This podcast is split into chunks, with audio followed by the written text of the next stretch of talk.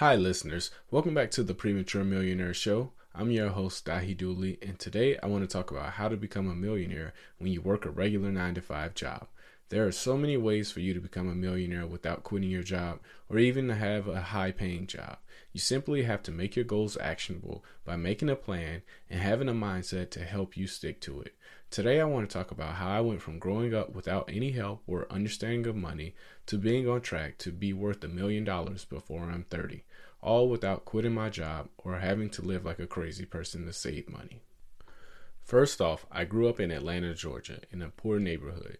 Growing up, the average household income was around $35,000, and my mom made half of that.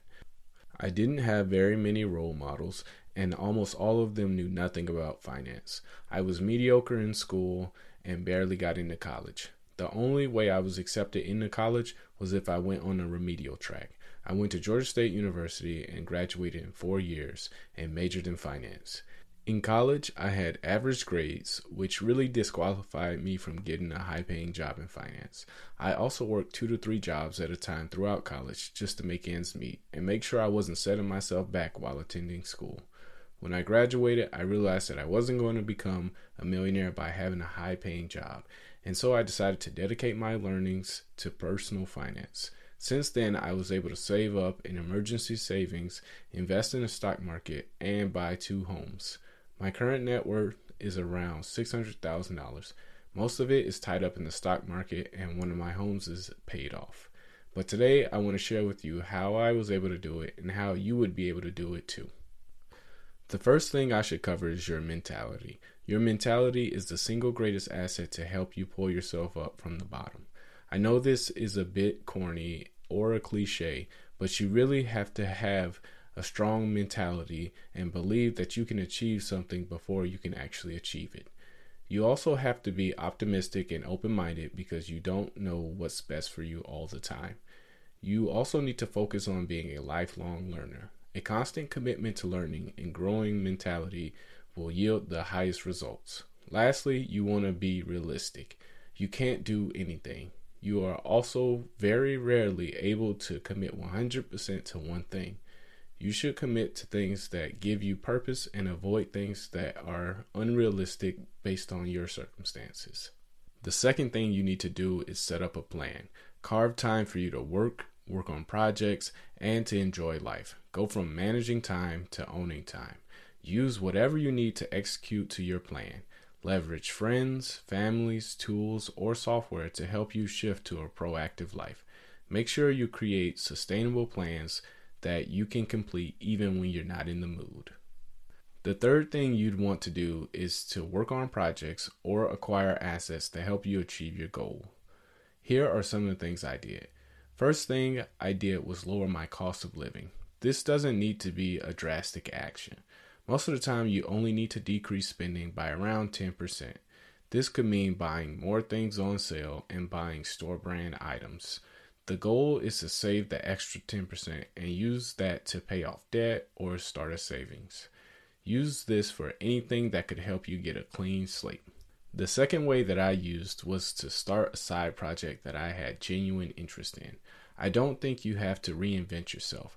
I personally enjoy listening to motivational content, so I started a motivational podcast to begin with. Check the description for the show. I use this money to save and purchase assets.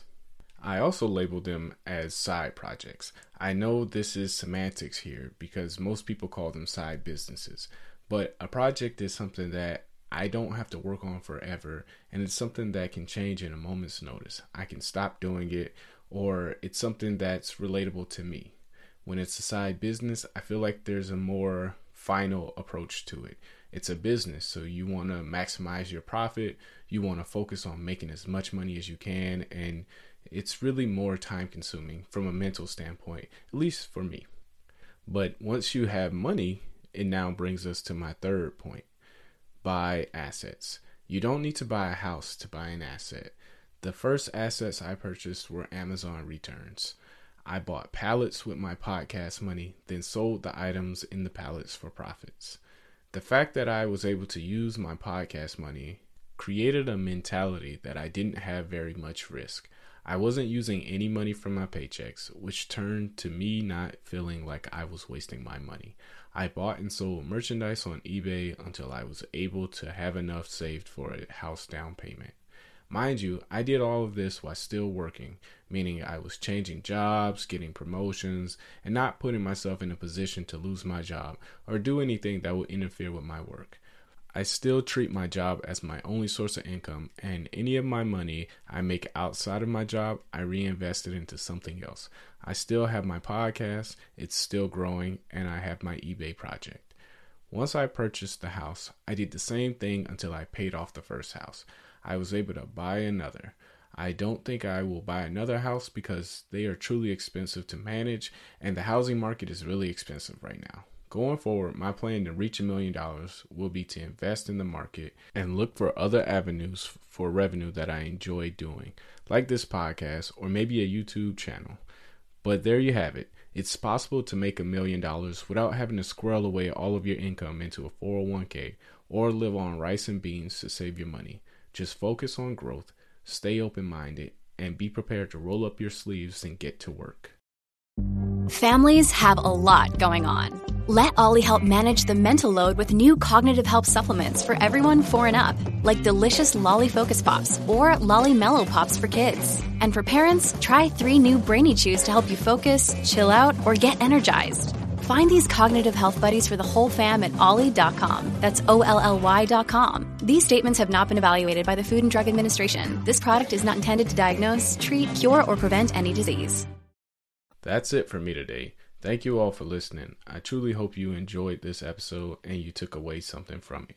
And if you didn't, I hope you at least took away a little bit of motivation because I feel like, based on my path, if I could do this, then I know you can too. All it takes is just determination, patience, and understanding. And if you like this episode, leave a review on Apple Podcasts or leave a rating on Spotify and share it with a friend. That's it for me. Thanks for listening. Have a great day.